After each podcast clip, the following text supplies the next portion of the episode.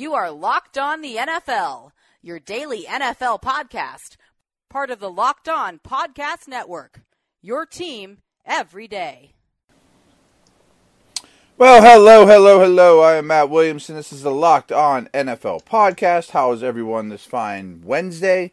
As usual, we have Mike Renner from Pro Football Focus. We got kind of a jam packed show with Mike today. He's put out a couple lists on ProFootballFocus.com. I urge you to check those out.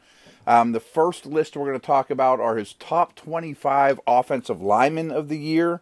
And then just today, his Pro Bowl, not votes, but his uh, Pro Bowl rosters went out. So we're going to talk NFC and then we're going to talk AFC. Brought to you by DraftKings today. I'm going to tell you more about that. It's a big deal going on right now on the Locked On Network. Please check out the rest of the Locked On shows. Much, much going on around the uh, around the network right now. And Mike, how are you, man? I'm doing great. Glad that the season's winding down ready for the playoffs here. Yeah, it seems like it's right around the corner. And I want to talk about your top 25 linemen, offensive linemen. And before we do, I think it's kind of interesting where the state of this position is in the league. Like, you and I know all these names in the top 25, and really, if you're sort of tied in, they're they're pretty much household names, deserved names. I mean, Terron Armstead at number one is a great, great player. But I think kind of gone are the days of the Jonathan Ogden, Boselli, Walter Jones, uh, Orlando Pace. You know, like the year I spent with the Browns, I was in charge of always of the of the NFC West. I always had to have a grade on everybody in those divisions.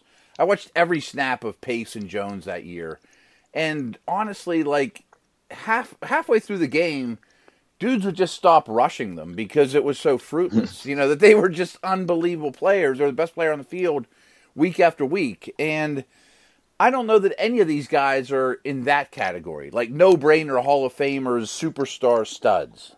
No, I think you're spot on. I don't think there's a single player right now who is in their prime in having a Hall of Fame type of career. The, the closest mm-hmm. was, you know, Tyron Smith, but uh, injuries have just limited him so much over the past few years. Yeah, I know he's only 28 years old, uh, or maybe even 27. He's, he's still young, but I think we've already seen his prime pass him by because of how many injuries he suffered because of all of these uh, in the back and stuff, the nagging injuries. So Marshall Yanda similarly was in his prime probably three or four years ago, had a possible Hall of Fame contention, you know, Hall of Fame career, but is past that as well. So we just don't really see anyone – maybe Zach Martin, but even him has had injuries this year as well. So I don't think we're really seeing the best of the best of any uh, you know individual offensive lineman at this point. Yeah, I, I, think there's several reasons for it. First of all, is well to take it a step further, I do think Joe Thomas was that guy, and he just mm-hmm. he just moved on.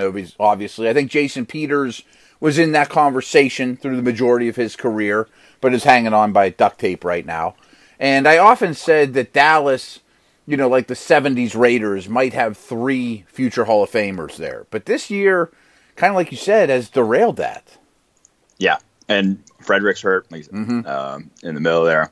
Uh, Martin is at his injuries, probably going to be out a while here. So, really, no one that's I mean, even Armstead playing fantastically, he's had injuries as well. So there's no really no one putting together a season where you'd point to and say, yeah, that guy's obviously, you know, quite easily the best offensive lineman in the league. Yeah, I'm going to go on a little tangent here back to my recruiting days, but back in the day when I was at Pitt, the hardest thing to find was true stud defensive tackles. You know, like every year there was, you know, at Pitt we knew we weren't going to beat Michigan on guys or Ohio State on guys very, very rarely, or Penn State even.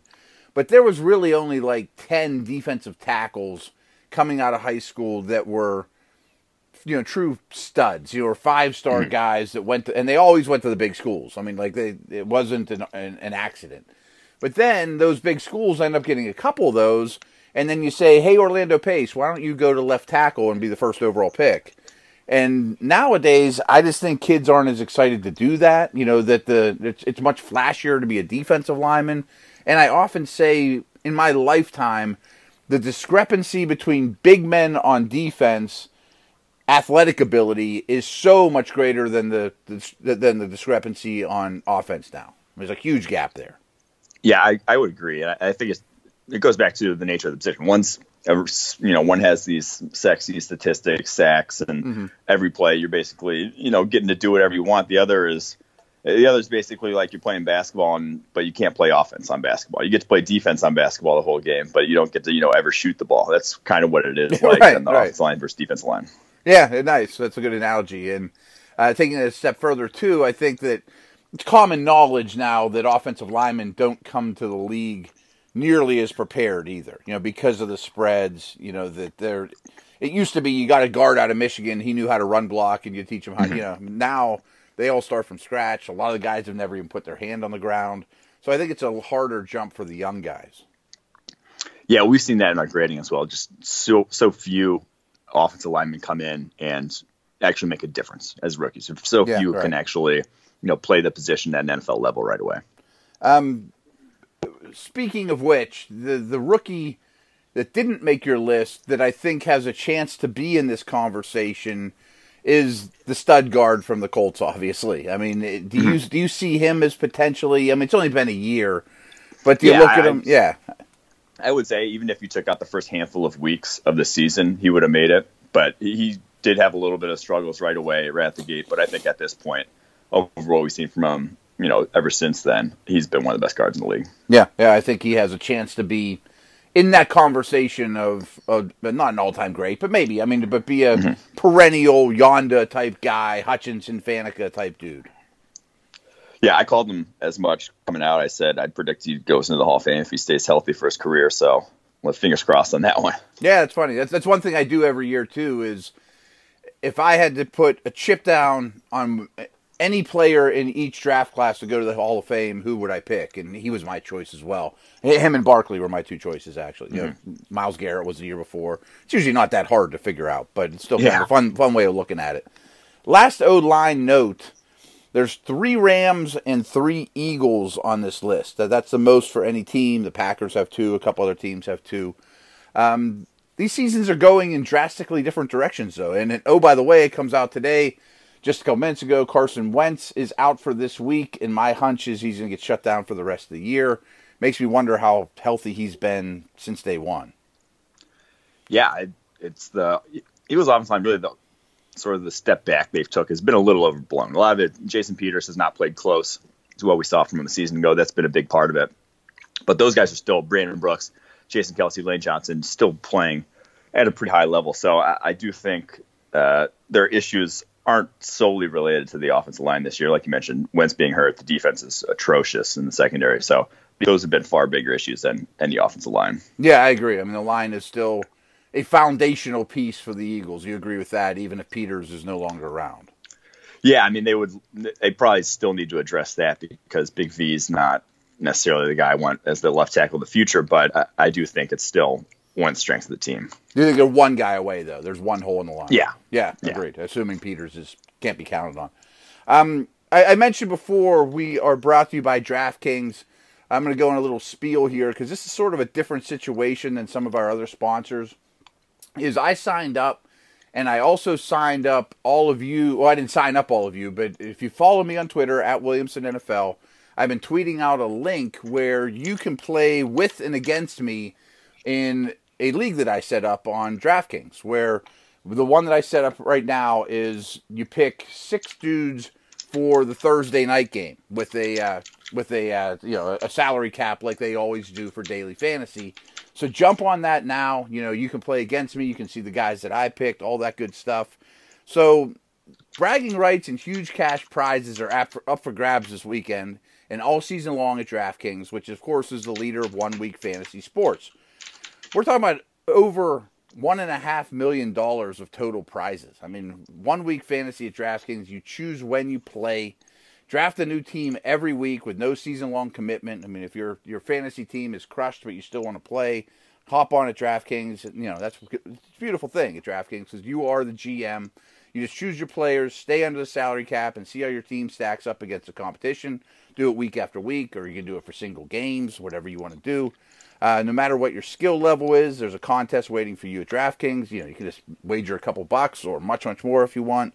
So if you're thinking about trying one week fantasy football, now is the time to play. because nothing makes fan, f- football Sunday more exciting when you have DraftKings lineup in on, on the line. I mean, it makes it a lot more fun. There's no doubt about that. And you can play free with your first deposit to complete to compete for your share of over one one point five million dollars in total prizes. So here's what you do: the minimum deposit is five bucks. I think all of you guys could throw five bucks at this. You know, I think you can handle that. Um, there are some eligibility restrictions apply. See DraftKings.com for those details. But go to DraftKings.com or download the app today. Use Locked On, all one word, all caps, to enter a contest for free this weekend with your first deposit and compete for your share of over $1.5 million in total prizes. That's code Locked On, all one word, all caps, only at DraftKings, the game inside the game. And like I mentioned, please go check out my Twitter feed. I'll keep pumping them out. If you want to get in that league for the great Thursday night game we got coming up, you can see my lineup. I'm not going to reveal that at the moment, though. All right, we are returning, and as promised, Mike just put out what he would have as the what December 12th, 12 12 um, Pro Bowl teams, and I'm just going to buzz through these real quick. Uh, not, I'm going to I'm going to list every name, but I'm not going to dispute or talk about every name. You can go to the article and read what he had to say about all of them. And if you and Mike, if there's something you were like torn on, and there's a couple notes I made where I have some questions or concerns with your choices, we're going to do that. But the quarterbacks in the NFC are Brees, Rodgers, Goff. I thought about Russell Wilson. I mean, I think Russell Wilson's a better player than Goff, but I don't know if he's having a better year.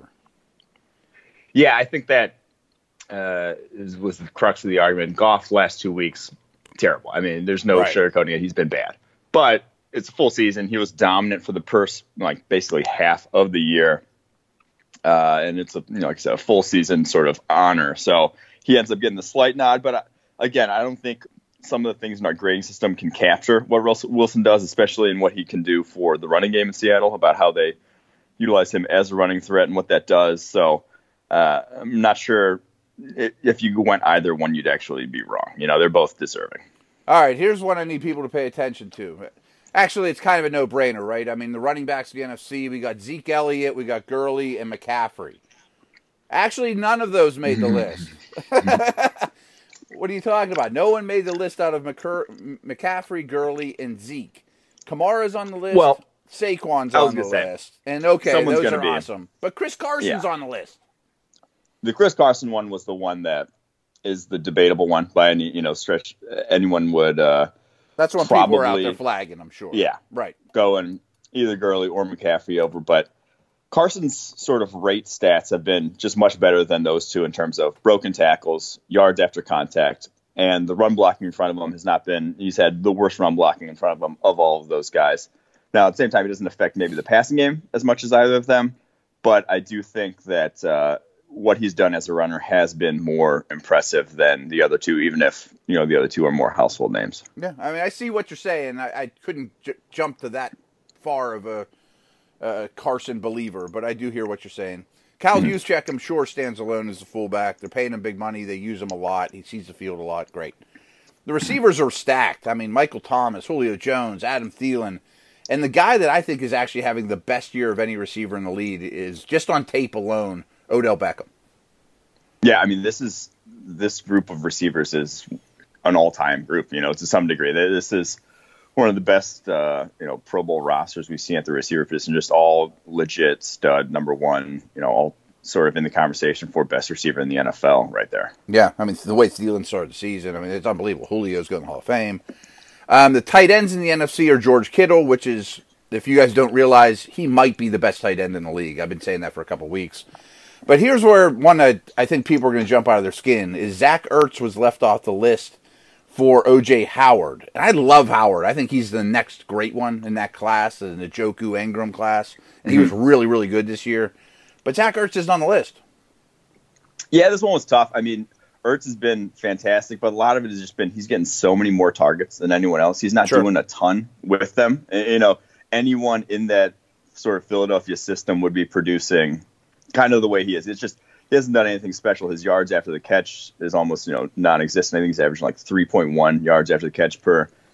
Uh, and compared to OJ Howard, who was averaging over twice that, and just on a per you know snap basis. The fact was he just wasn't getting on the field as much as Ertz was getting, wasn't seeing as many targets, but was far more productive when he did see the targets, far more productive on first snap. So that's why we went Howard. Obviously, he's on IR now and won't mm-hmm. be playing the rest of the year. But like you said, I think he is poised to join once he starts. You know, probably next year the that elite group of tight ends. Yeah, and I'm going to skip offensive linemen for both sides because we did mm-hmm. talk offensive linemen for the first segment, and I want you to go check out Mike's article on Pro Football Focus anyway. Um, Demarcus Lawrence and Cameron Jordan probably aren't as well known as they should be, and I guess Brandon Graham's in that conversation too. But anyone that pays any attention should know that those are Pro Bowl caliber defensive ends. Yeah, all three of those guys are probably more disruption than natural production. You know, their sacks mm, numbers aren't always going to be indicative of basically how impactful they are on a per snap basis. All three of those guys, run and pass, are just uh, it's just tough to block them. They they basically win every interaction they're uh, part of. A defensive tackle. I love that Kenny Clark is on this list. He's another up and comer. The people might not know, realize how good he's been. Aaron Donald and Fletcher Cox are the easiest two. To, you know, that's a slam dunk. And do they stand alone? I know Donald stands alone as best defensive tackle in the league. It, it feels like more and more that Cox is like clearly number two. Yeah, I, if there wasn't, you know, if Aaron Donald didn't exist, we took him out of the equation. Mm-hmm. I think people would sort of talk about Fletcher Cox the way people talk about Aaron Donald in terms of he's just head and shoulders above the third best defensive tackle. But that's the crazy part is Aaron Donald's head and shoulders above Fletcher Cox. So that tells you about how good he is as well. Yeah, right. It's historic. It makes me crazy that the Pro Bowl does this, but outside linebackers are Khalil yeah. Mack, Preston Smith, and Demario Davis.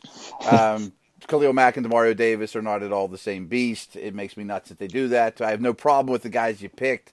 I was really happy to see Preston Smith on that list. I mean, he's not a real dynamic player, but I like him. I liked him coming out of school, and I think he's been a valuable guy for the Skins. Yeah, I think the Redskins have a sort of underrated pass rushing duo there, and underrated just defensive front in general. I think uh, both him and uh, gosh, Ryan Kerrigan can impact both run and pass and he's really developed over the years. Preston Smith, pretty much every year we've seen his grade go up. Yeah, absolutely.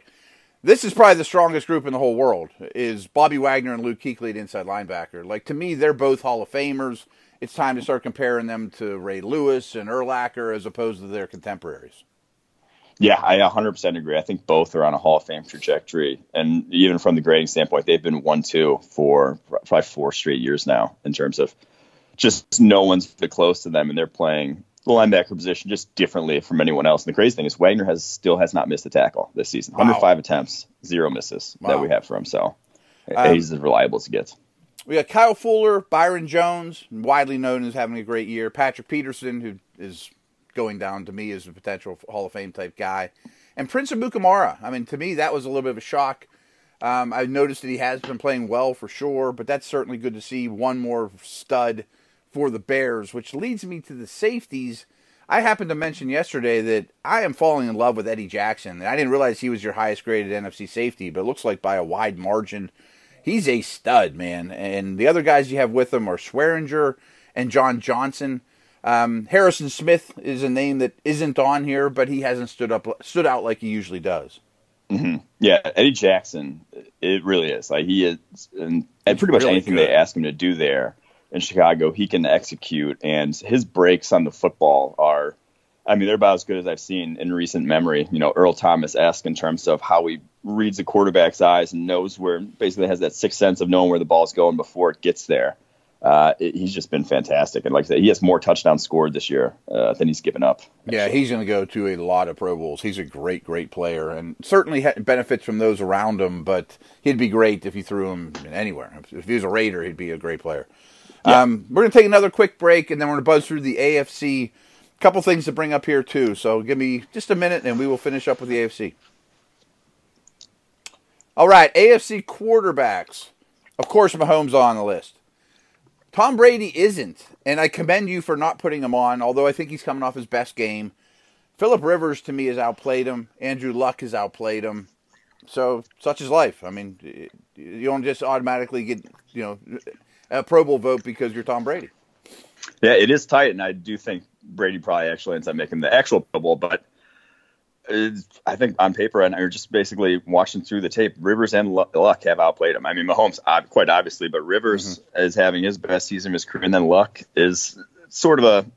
I don't think he's all the way back to the guy we saw before, but I think this offense is just much better suited to him than the guy we saw before, the, the offense that we saw before in Indianapolis, and obviously has a lot better offensive line now. And I think all that sort of come together to see Luck just basically uh, being back, having a, one of his best statistical seasons here. Yeah, I 100% agree. Running backs in the AFC are interesting because pretty much any of those NFC guys I listed, I think, would have made it in the AFC. Melvin Gordon's the only slam dunk, but I want all you guys to think. I mean, buzz through the AFC in your head right now. Hit pause on the podcast and tell me who else is a Pro Bowl running back in the AFC. I don't think anyone else is deserved. You took Chubb, who I think is going to be great, but he wasn't even really the man to begin the season. Derrick Henry, who obviously was pretty good this past week. But I mean, the other names I came up with were Lindsay and Mixon, and I think Mixon's better than these guys, but I don't know he's having a better year. Yeah, I, I could have gone. I was thinking Lindsay or Mixon. I could have gone either way. Uh, ended up going with the grading with Chad uh, Henry there at third, but like you mentioned, the this compared to the I think the top five running backs this season, all in probably the NFC at this point. It's just it's been uh, not a great not a great year in the AFC for runners. Quick question on Henry. Like if you were a fantasy owner of Henry, are you buying him and you putting him in your lineup from here on out? I mean, obviously he's not going to do what he did against the Jags, but do you think he's legit? I mean, do you think that's sign of things to come? I do not. Truthfully, yeah. I've never been. I've never been a fan. Right? Yeah. What we saw was ridiculous. I mean, that was one of the most absurd performances I've ever seen in a single game at the running back position. But at the same time, the Jags had a lot to do with that. You know that that's been their mo oh, of much of the season, and they've basically had they've given up for a while now. Jacksonville, it seems like so. Uh, yeah, I would not be all in on him as a you know fancy option going forward. Okay. Uh, keeping up the trend here on fullbacks, we got Andy Janovich. No sweat at that. No problem there at all. Wide receivers, DeAndre Hopkins, Keenan Allen, Tyreek Hill are no brainers to me.